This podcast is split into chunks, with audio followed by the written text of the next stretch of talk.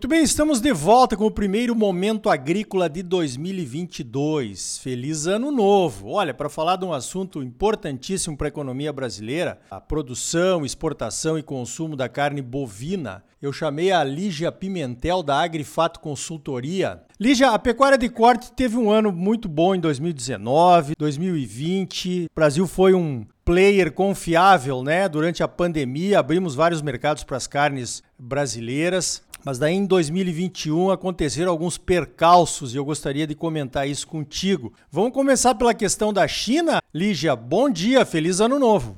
Bom dia, feliz ano novo. Vamos lá. É, a China aí trouxe uma alegria enorme e uma dor enorme, né? Alegria, dor de vender para o mercado chinês.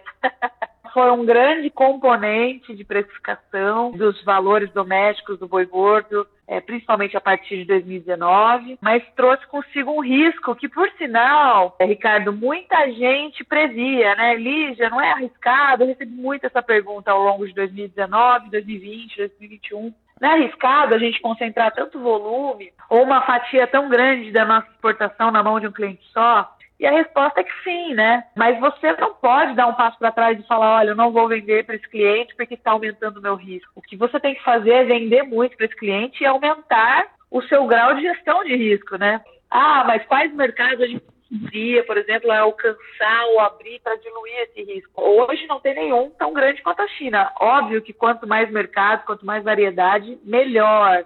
E eu acho que a nossa, o nosso ministério tem feito um trabalho excepcional nesse sentido. Mas mesmo assim, são vários pequenininhos e um muito grande que está levando aí 54% de tudo que a gente exporta. O único mercado, Ricardo, que conseguiria aplacar esse risco seria o nosso próprio mercado doméstico. Mas a gente vive uma crise econômica sem precedentes.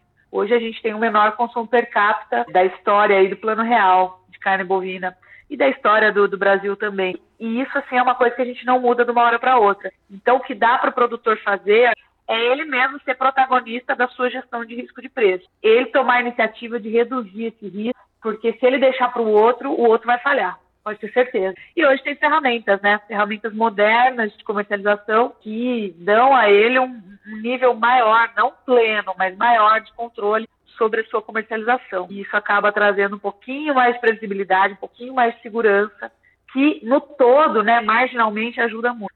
Então esse é o caminho.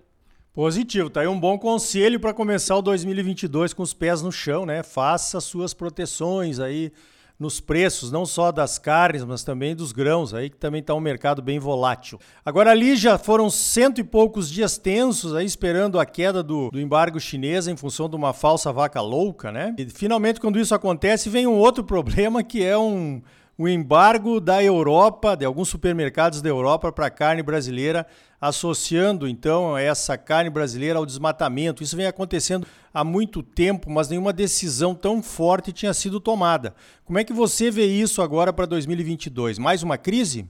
Eu acho que sim. Na verdade, essa crise ela vem se construindo já faz décadas, né? Que a pecuária vem levando essa peixe de desmatadora. Como que você pode pegar e suspender a compra de carne bovina, presumindo que tudo que acontece de errado na Amazônia, nas matas nativas brasileiras, é culpa da pecuária, né? É injusto, no mínimo.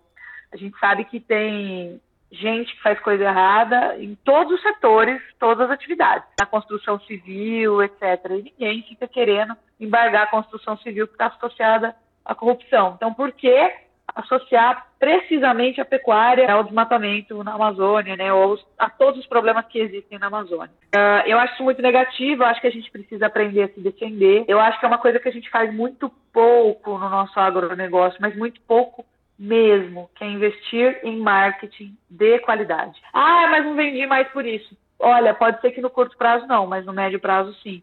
Vou te dar um exemplo bem prático tá? É, se fala muito hoje de emissão de carbono, se fala muito hoje de emissão de metano, mas de fato a pecuária ela só absorve o CO2 que já está disponível na atmosfera. É, ela vive do CO2 porque CO2 é entre aspas de uma maneira bem grosseira comida de planta.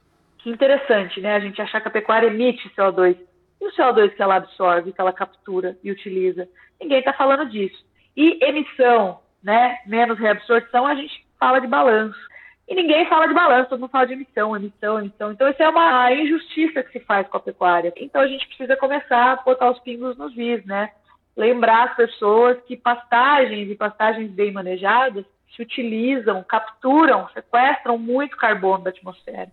E só o Brasil consegue fazer isso o ano todo, porque a gente não tem um inverno muito rigoroso aqui, via de regra. Falta muito conversar com a sociedade, né? Mostrar o lado bonito do agronegócio de uma maneira lúdica, de uma maneira que se embute aí dentro da cultura do brasileiro. É uma coisa que a gente sabe fazer muito pouco. Então, eu acho injusto pegar poucos ruins e colocar na mesma cesta que muitos, muitos bons.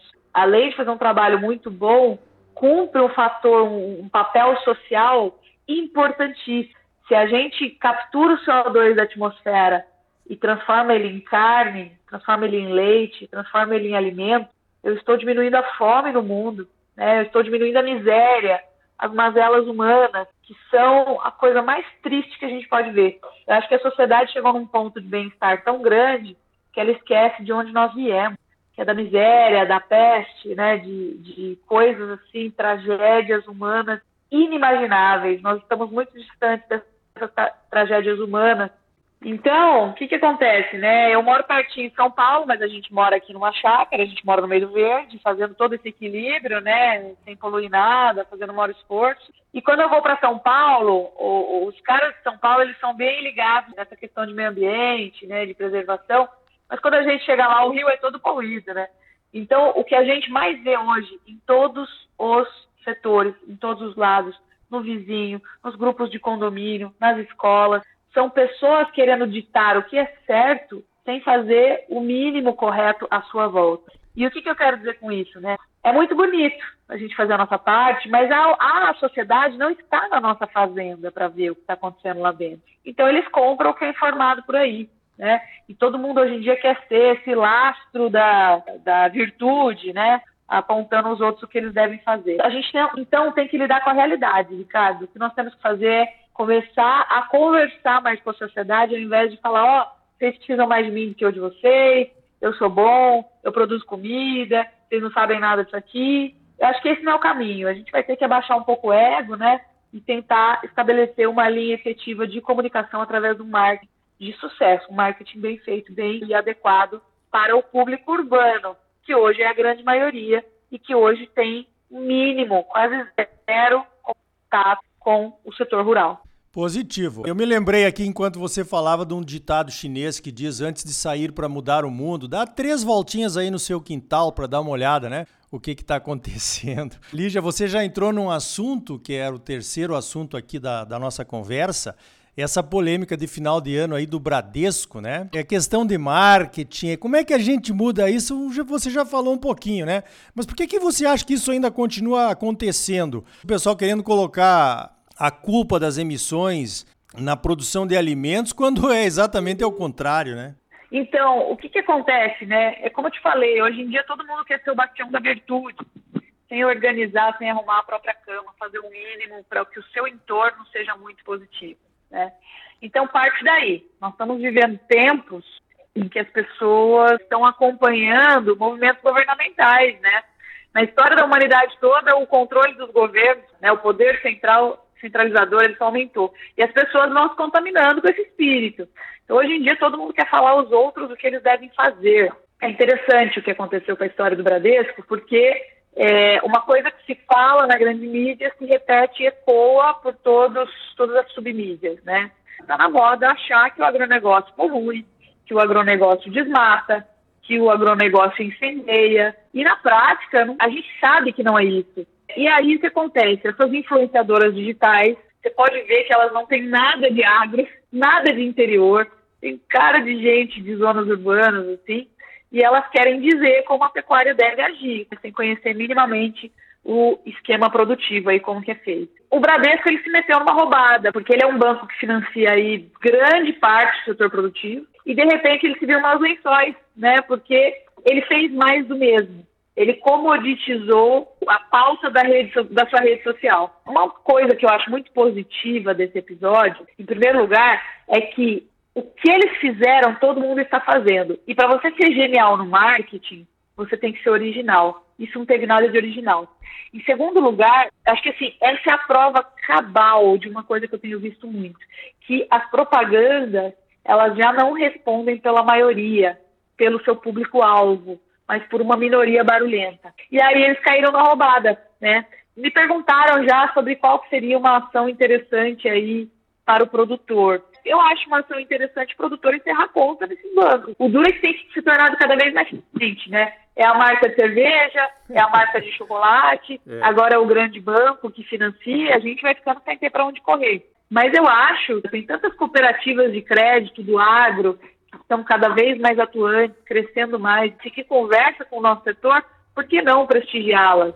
Eu venho de uma época em que eu assisti um desenho do Pato Donald, e o Pato Donald trabalhava no hotel, e o dono do hotel ia lá e entregava um bottom, assim, na lapela dele, que escrevia: o cliente tem sempre razão. De repente a gente esqueceu dessa máxima, né, do cliente tem sempre razão. Por quê? Está tudo cada vez concentrado em negócios maiores. Então você vai perdendo o individualismo.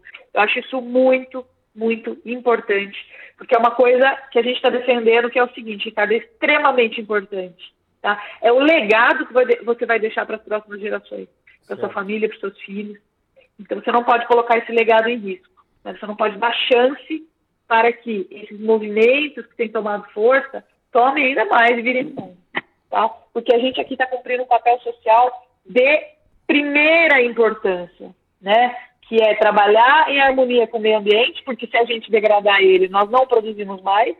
Se nós degradarmos o meio ambiente, amanhã a gente não tem futuro, como produtores principalmente. Tá? Então isso é fato, a gente sabe disso. Pastagens mal manejadas levam o cara a quebrar e ter que ceder essas áreas para outras culturas, outras atividades. E para viver em harmonia, eu preciso preservar e depois, em um segundo momento, produzir. Produzir levando as pessoas a deixar a linha da miséria, terem dignidade para se alimentar, levar segurança alimentar para o mundo, através do aumento produtivo, aumento da disponibilização de alimentos e, consequentemente, diminuição dos conflitos. Então, isso é muito interessante a gente começar a divulgar, mas de uma maneira, eu acho, Ricardo, menos arrogante. Então, o Bradesco deveria contratar, o Bradesco outros bancos, também influenciadores que respondam aos anseios e à realidade do setor em que eles atuam de maneira grande, que um deles é o agro. Né? O agro é grande. Muito bem, tá dado o recado aí, Lígia Pimentel, da Agrifato Consultoria. Feliz ano novo, Lígia. Parabéns pelo trabalho e obrigado pela tua participação aqui no Momento Agrícola. Começamos com o pé direito, com certeza. Obrigada, Ricardo. Um grande abraço para você. Feliz ano novo a todos que nos ouvem. Contem conosco. E vamos lá, que esse ano vai ser muito bom, tenho certeza. Então tá aí. Você sempre muito bem informado, ligado aqui no Momento Agrícola. Crédito, a mola propulsora do agro brasileiro nas mãos dos produtores associados ao cooperativismo. Sicredi, gente que coopera cresce. Associe-se ao Sicredi e venha crescer conosco. Sistema sindical forte e agropecuária próspera. Sistema Famato Senar, trabalhando para aprimorar conhecimentos, melhorar vidas e garantir uma produção agropecuária mais sustentável e lucrativa para os produtores associados e um Brasil melhor para todos nós. Por hoje vamos ficando por aqui. Então até a semana que vem com mais um Momento Agrícola Mato Grosso para você. Feliz Ano Novo e até lá!